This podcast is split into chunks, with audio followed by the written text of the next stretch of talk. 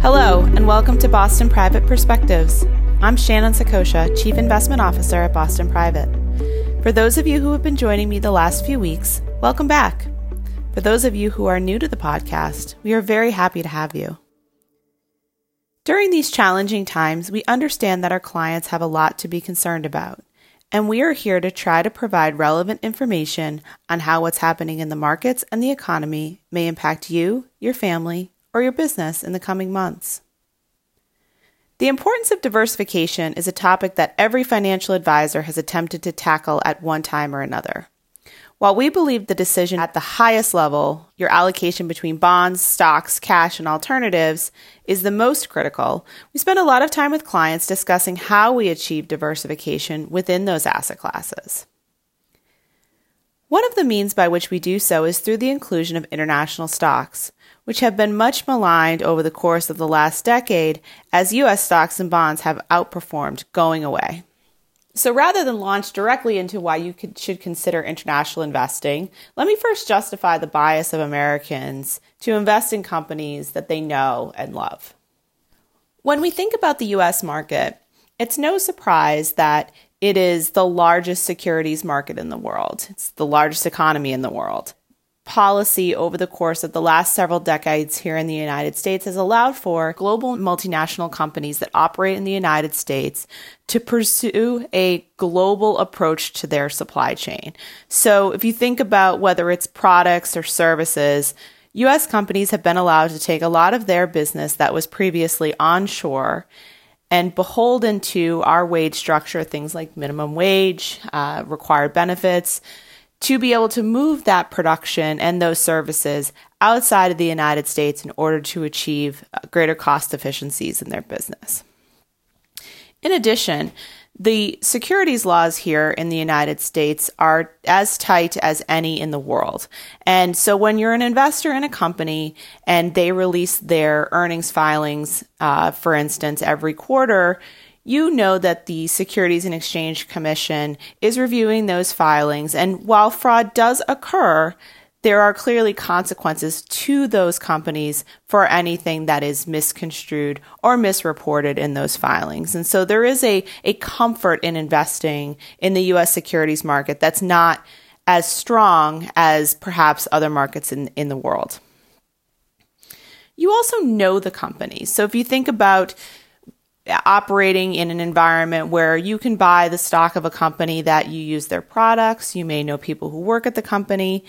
It allows you to relate to that investment in a way that's much different than investing in a company that's domiciled in France um, or in Indonesia, for instance, or even in Japan companies that you may not be familiar with. You're, you do not know what they do. You don't know what they produce. And therefore, in your mind, you can't necessarily understand uh, the investment thesis behind it unless somebody provides that to you in an advisory capacity.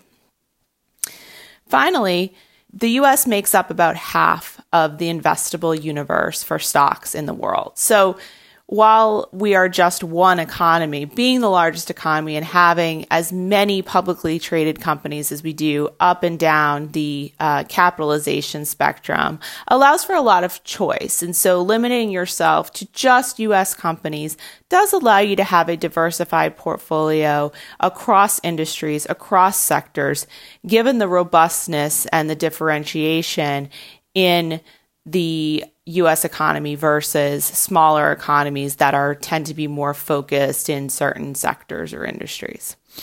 And so for that, there is, you know, there are a lot of arguments that I've heard over the course of the last several years in particular that by investing in these larger S&P 500 type companies that have a global footprint, you are in fact getting access to those international and emerging market economies without taking the additional risks that I spoke about about changes with um, or differences, excuse me, in the rule of law or differences in the depth of the security market, or just again, gaining that comfort that you know the company, you know what they do, and therefore you understand why they're a part of your portfolio.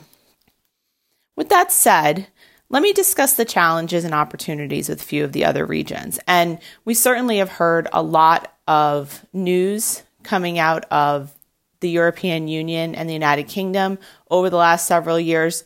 Clearly, China uh, and investing in Chinese stocks has been something that has taken up a lot of our attention over the course of the last two years as we've been involved in a in a protracted trade negotiation with China, which ended or at least ended temporarily with the phase one trade deal that was signed in December of last year. But let me start on the continent uh, with Europe. The challenge in investing in Europe has always been that it is a disparate group of nations that are united only based on monetary policy.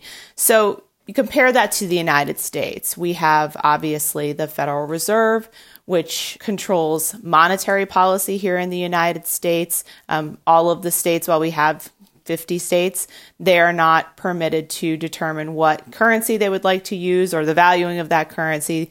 That is all under the mantle of the Federal Reserve at the at, at the uh, at the federal level.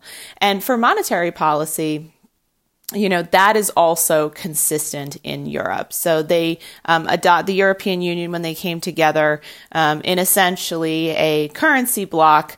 Um, that was really the adoption of the euro. There were a, a lot of questions at the time of the adoption of the euro about how all of these countries, which have very different economies and have traditionally and historically manage their economies differently based on those, um, you know, just kind of socioeconomic differences, uh, political differences, you know, how those countries would come together and operate under a currency bloc. The flip side of that is that it made a lot of sense uh, from a trade perspective. From a land perspective, these are smaller countries, um, you know, having to cross across multiple borders from a trade perspective was highly inefficient. Um, there was a lot of slippage as it relates to by the time these goods finally ended up with the end consumer, there were a lot of taxes that were paid uh, as a result of moving across these different countries. And so to ease and, and really to create a more competitive environment for Europe within the European Union, the euro made a lot of sense. Um, but then you shift to fiscal policy. Here in the United States, clearly we have Congress and they're able to adopt uh, broader scale fiscal policies at the federal level. We also have the ability to adopt policies at the state and local level, particularly as it relates to taxation. But, you know, in Europe, each of the individual member countries handles their own fiscal policy. So if you're a, from a political perspective, um, rather austere, uh, and you create the a very conservative fiscal framework similar to what you see in Germany, versus Italy, which tends to be more socialist, has uh, much higher government spending as it relates to programs for citizens, labor protections. Uh, it, it it it creates a disconnect at times on you know being able to act in a coordinated fashion uh, particularly in times of crisis such as we see now. So one of the major things that's changed over the last couple of years have been the departure of the Europe of excuse me of the United Kingdom from the European Union. And the second has been a renewed discussion about a more coordinated fiscal blueprint for the European Union. I'll talk about the former, uh, the departure of the United Kingdom from the European Union in a moment when I discuss the UK. But here I want to focus on a conversation that happened amongst European Union leaders last week. And they discussed potentially issuing uh, a coordinated corona bond or what has been called in the past a euro bond, which would be debt that would be raised uh, that would support all of the economies of the European Union. And this is a novel approach to this particular problem. This has been broached at several other occasions, um, but this is really the time where I think if it's going to get any traction, because this was this exogenous shock in, for, in the form of the virus, and this was not a result of any countries' mismanagement of their balance sheet. Uh, if you look at the affected countries, particularly Italy and Spain, um, who've been hardest hit by this virus, you know, being able to provide them with additional assistance, being able to fund that through the sale of a low interest rate bond across the block, I think makes a lot of sense in this scenario. And I wonder that if this is perhaps that point where you see the European Union come together post Brexit to show that they're willing to work in concert on the fiscal side as well in order to create insulation to their, from exogenous events such as the coronavirus for their economy. With the United Kingdom, we, as I mentioned, coming out of Brexit, there's a little bit more uncertainty about how they will operate in a in a across this new paradigm and in this global world. They one of the major benefits for the United Kingdom as it relates to pulling themselves out of the European Union is now their ability to go out and negotiate trade policy on their own and not part of the bloc. And while it remains to be seen if that creates a more competitive environment for UK exports, it certainly puts a bit more sovereignty into in the hands of UK policymakers to think about the best way to structure trade deals that benefit their economy, which is perhaps not as diverse as the European Union economy as a whole. Uh, the UK economy is very much focused on financial services, um, pharmaceutical manufacturing. And so, you know, some of the more agricultural exports that come out of the European Union are not as relevant from a negotiation standpoint as, as they are for the European Union, as they might be for the UK. And so this could create an environment whereby they can produce um, some, some trade deals that make more sense for them. Touching briefly on Japan, Japan faces a demographic challenge. Japan uh, is still a, a prime manufacturing economy, but unfortunately, given their low birth rate, their aging population, uh, and their high debt load, there has been essentially multiple decades of slow to no growth with virtually no inflation. And so the Japanese have a, an uphill battle you could say, in order to create an environment where investors feel that allocating to Japanese stocks will provide them with the appropriate risk and reward characteristics versus other opportunities they might have in their portfolio. Finally, I'll close with China. The growth of the middle class and the move from a rural economy to city dwelling creates the opportunity for China to change over time. Of course, the challenge has always been and continues to be balancing a state run socialist government while encouraging companies to embrace capitalism and grow the Chinese economic footprint.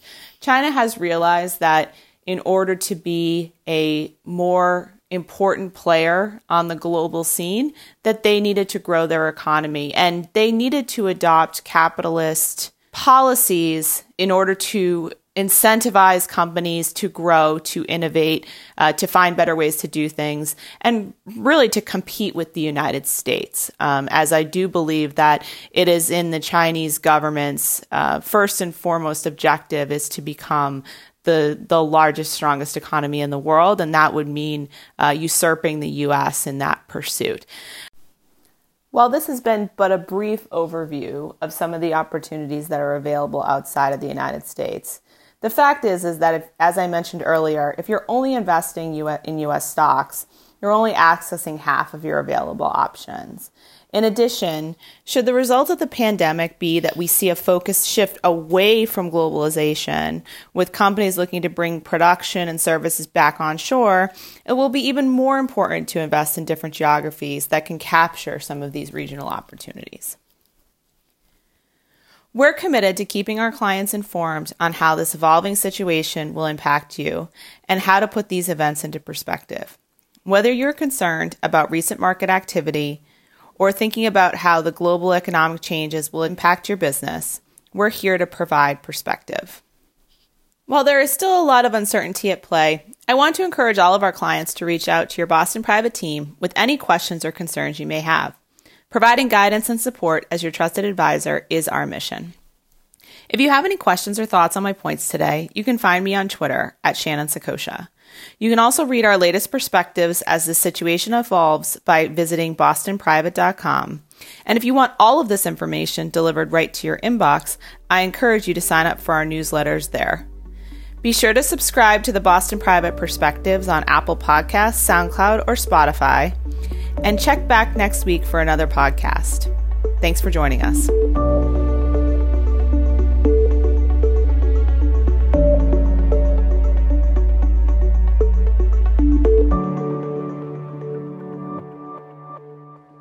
This podcast is solely for informational purposes and is not a solicitation or an offer to buy any security or instrument or to participate in any trading strategy. The opinions expressed and information contained in this podcast are given in good faith, may be subject to change without notice, and are as of the date issued. All sourced information is believed to be reliable but has not been independently verified. This podcast discusses general market activity, industry or sector trends, or other broad based economic, market, or political conditions and should not be construed as personalized investment advice. The following does not represent a complete analysis of every material fact with respect to the topics covered herein. All investments carry a risk of loss. Neither BPW nor its investment professionals or representatives provide tax, accounting, or legal advice. Listeners should review any planned financial transactions or arrangements that may have tax, accounting, or legal implications with their advisors. For additional information about us, please refer to our Form ADV disclosure brochure, which may be obtained by contacting us at 800 422 6172 or info at bostonprivate.com. Private banking and trust services are offered through Boston Private Bank and Trust Company, a Massachusetts chartered trust company. Wealth management services are offered through Boston Private Wealth LLC, an SEC registered investment advisor and wholly owned subsidiary of Boston Private Bank and Trust Company. Boston Private Bank is an FDIC member and equal housing lender. Investments are not FDIC insured, not bank guaranteed, and may lose value.